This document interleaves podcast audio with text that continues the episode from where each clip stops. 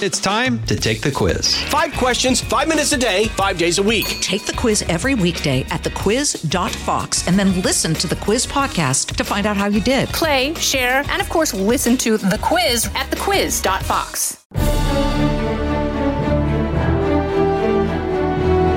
Fox News Podcasts presents the Bret Baier Podcast. Common Ground. There are a number of senators on the Republican side that continue to want to find common ground. We emphasize the conflict and, and controversy sells. And I think that's a problem because most Americans look at Washington and see something that's broken. Why don't we look for ways that we celebrate what this country is capable of doing? It's amazing what you can do when you get off social media and you start talking, communicating with one another because there is common ground. With Fox News chief political anchor Bret Baier. It is time for our weekly Common Ground segment. Participating tonight, Kentucky Republican Congressman Andy Barr and New York Democratic Congressman Ritchie Torres. Uh, Congressman, thanks for talking with us. We had the breaking news today of uh, this leaker arrested, a 21 year old uh, member of the Air National Guard. Congressman Torres, I'll start with you. Your, your thoughts about this, uh, big picture, and, and what's, your, what's your reaction to it? Look, it goes without saying that nothing is more critical to the security of our nation than protecting the confidentiality of our secrets. And I'm just concerned about the security failures. You know, how could a 21 year old National Guardsman so easily access and leak massive amounts of, of classified intelligence? So there should be an investigation into what went wrong, and Congress should act decisively to put in place whatever safeguards are required. Yeah, here is uh, former Vice President Mike Pence uh, today. Take a listen.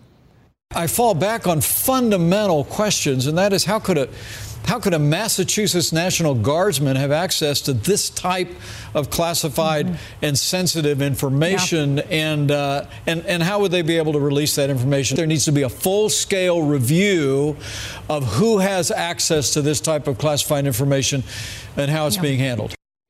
Uh, Congressman Barr, it sounds like you all have common ground here on this issue. Uh, absolutely. This is a betrayal of, of trust uh, of uh, our national security and our allies. And uh, the damage that this could do in terms of uh, the credibility of the efforts of the Ukrainians to wage their uh, the resistance against the Russians is at stake. Our national security is at stake. Uh, and we need to obviously hold accountable those responsible for this leak, uh, protect the confidentiality and the classification of uh, this information, obviously. And uh, the way to do that going forward is to hold uh, individuals accountable who are responsible for the leak. Obviously, we have a suspect in custody. Yeah, and we'll see and follow it uh, from here. Uh, Congressman Torres, one of the reasons I brought you all together is the common ground you you see on China. You're both on that uh, select committee dealing with China. Uh, here's the Washington Post uh, saying Russia says China agreed to secretly provide weapons. Leaked documents show China approved provision of lethal aid to Russia in its war in Ukraine earlier this year and planned to disguise military equipment as civilian items according to U.S. intercept of Russian intelligence revealed in the leaked secret documents. We've not seen evidence that the China has transferred weapons or provided lethal assistance to Russia, but we remain concerned and are continuing to monitor closely, as senior administration officials said. This kind of link, links those two stories and the concern about China and, and that leak.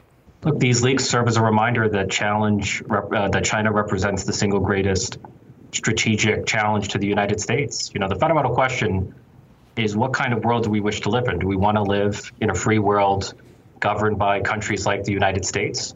Or do we wish to live in a totalitarian Orwellian police state like what you have in Xinjiang in China? And I suspect most people, especially most Americans, would prefer to err on the side of freedom and democracy. You know, the United States has multiple adversaries Russia, Iran, North Korea, but China is the only adversary that has the will and the wherewithal to fundamentally undermine American leadership in the world. We'll continue right after this. Jason in the House, the Jason Chaffetz podcast. Dive deeper than the headlines and the party lines as I take on American life, politics, and entertainment. Subscribe now on FoxNewsPodcast.com or wherever you download podcasts. Congressman Barr, what can you all do you know, up on Congress, this select committee, what what can you do? Can you force the hand of the administration in some way when it comes to China? What what are you working on specifically? I think there's a lot of things that we can do, and do in a bipartisan way. Um, Congressman Torres is right that uh, there is immense uh, issues at stake in terms of the kind of world we're going to live in. And make no mistake about it, uh, the, the Chinese Communist Party wants to remake the world order in its own authoritarian image and supplant the United States as the world's global superpower. Uh, that's not what we need. We don't need totalitarian, authoritarian surveillance state, uh, human rights violations. Uh, we don't need uh, an expansionist ideology uh, one that threatens its neighbors like Taiwan, rips up an international agreement in Hong Kong. Uh, but to this issue of the new axis between uh, Moscow and Beijing, uh, it doesn't require a classified briefing to know from trade records, from customs records, that uh, Beijing is engaged in a coordinated strategy to provide material support to Putin's illegal uh, uh, uh, aggression against Ukraine. Not only uh, is China purchasing oil and natural gas uh, using uh, the yuan to uh, finance this war, but they're providing lethal support. Customs data supports that, shows that small arms and also drone and drone parts and also aircraft parts are being sold and shipped to Russia from China. So this is a concerning development, and it requires a response from the Congress and from this administration, including uh, secondary sanctions on those Chinese entities engaged in assisting Russia in its illegal war against Ukraine. But Congressman Barr, so far the administration is saying they're they're not going down that road of sanctions, at least not yet. Well, and I think that's a mistake. I pointed that out to Secretary Blinken in his testimony before the House Foreign Affairs Committee uh, just a few weeks ago. Uh, again, this is not classified information. This is not only documented by uh, various uh, Western journalists and from customs data and trade records, but it's also from the administration itself. Uh, we passed a provision in the National Defense Authorization Act that required the Defense Department uh, to report to Congress about material and lethal assistance from China to uh, Russia, and they concluded as well uh, that China was engaged in material support of Russia. So this axis that is developing between Moscow uh, and Beijing is uh, very troubling, but it also shows that Beijing is watching the response by the West in terms of Ukraine. Yep. And I think weakness invites aggression.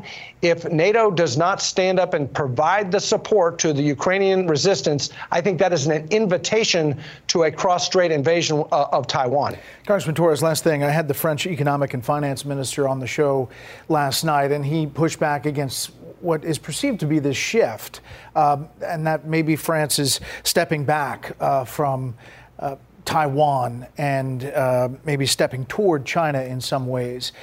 Today, we have a report uh, about Brazil's uh, leader going over to China, uh, Lula, and essentially calling on alternatives to replace the U.S. dollar in foreign trade, uh, having conversations with China on that front. Are you seeing a shift here?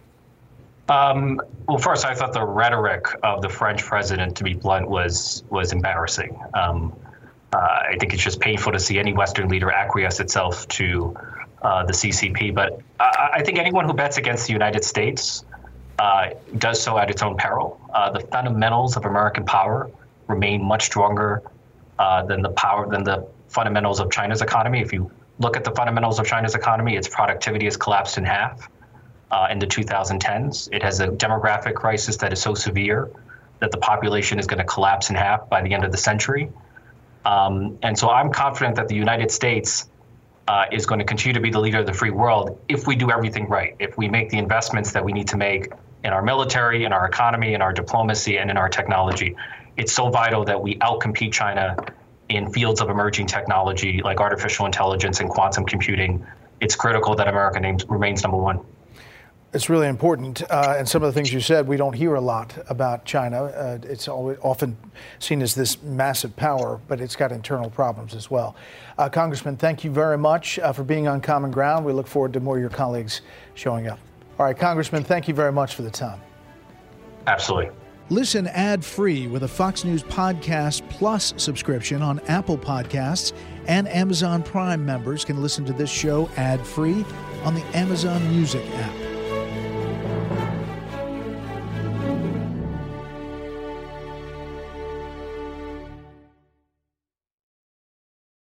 Pull up a chair and join me, Rachel Campos Duffy. And me, former U.S. Congressman Sean Duffy, as we share our perspective on the discussions happening at kitchen tables across America. Download from the kitchen table the Duffys at foxnewspodcasts.com or wherever you download podcasts.